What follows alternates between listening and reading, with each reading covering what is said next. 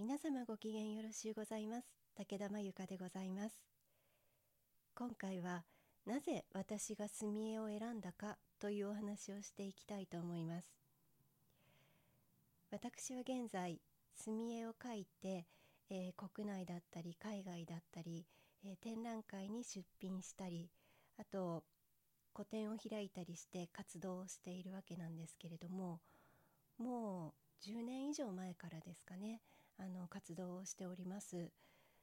でたくさんその選択肢がある中でなぜ墨絵を選んだかということなんですけれども、まあ、そういったお話をこれまでしてこなかったのでここで一度しておきたいなと思って今回撮らせていただいております。10年以上前から活動していると申し上げましたけれども子どもの頃から墨絵をやっているわけではないんですね私は最初書道から入りました、えー、7歳ぐらいからですかね、えー、書道を始めましてずっとまあ途中中断したこともあったんですけれども書道をずっとやっておりました。で社会人になってからちょっと本格的にあの真面目にやろうと思いまして、えーあの書家の先生について習っていたんですけれどもあの書道というのはすごく楽しい反面非常にストイックな世界なんですね。で作品を書いてもうんこう何て言うんでしょうかねちゃんと文字の中心にその棒が通ってるようなまっすぐに書かないとやはり先生からダメ出しをされるというかボツになるんですね。まあ、要はそのお団子がこう串に刺さってますよね。お団子というのは真ん中にこう串が刺さっているわけですけれどももうそういった感じであの漢字の真ん中にこうちゃんと粒が揃って串が刺してあるような感じにまっすぐにこう書いていなければ作品として OK が出ないというようなストイックな世界ででも先生にお見せするともうこの道曲がってる1ミリ左とか2ミリ右とか言われてえちゃんとこうせっかくこう一生懸命書いていったものが、まあ、その時点でボツになると。でも何百枚書いても OK が出ないっていう時は本当に泣きたくなるような、まあ、そんな世界でしたね、えー、ステストイックだなと思いました。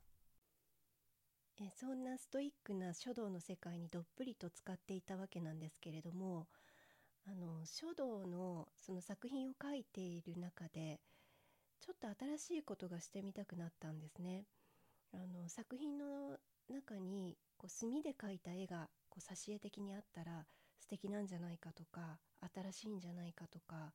あと人とも差別化できるんじゃないかとか、まあ、なんか文字だけ書いているっていうのにこ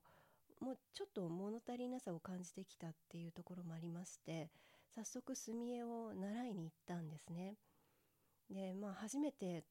習いに行ってまあ描いたわけなんですけれど墨絵っていうのは本当に、まあ、やってみて思ったんですが本当に自由な世界なんですよね。まあ、例えばあの墨絵を描いている中でこう墨で紙を汚してしまったとしますよね。なんかこう垂らしてしまったとかでそうするともう書道の世界ではもうその時点でボツなわけですよ 汚れてしまったらもうボツですよね。なんですけれどもあの墨絵はもうそれを生かして描くことができるその汚れを生かして作品になってしまうむしろ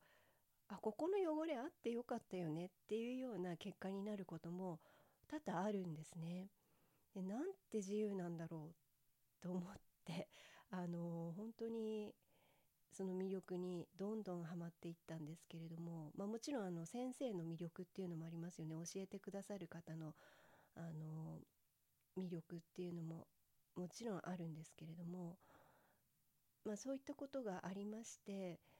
あの今では墨絵を中心に活動をしているというところなんですね。書道を否定するつもりは全くなくてえー、書道は書道で素晴らしい世界だと思いますし、まあ、ただ私には墨絵のその自由な世界観が合っていたということなんですね。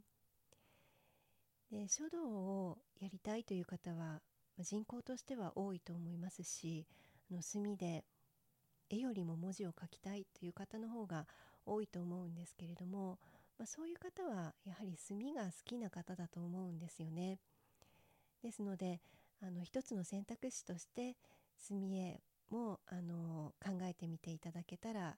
すごく嬉しいですし一度ぜひあの墨絵を描いていただきたいなと思います。で私の方ではえ3日間の無料講座というのをオンラインで開催しておりますのでぜひあのご興味のある方はあの概要欄に申し込みを貼っておりますので、えー、そこからごお申し込みいただければと思います。お聞きいただきましてありがとうございました。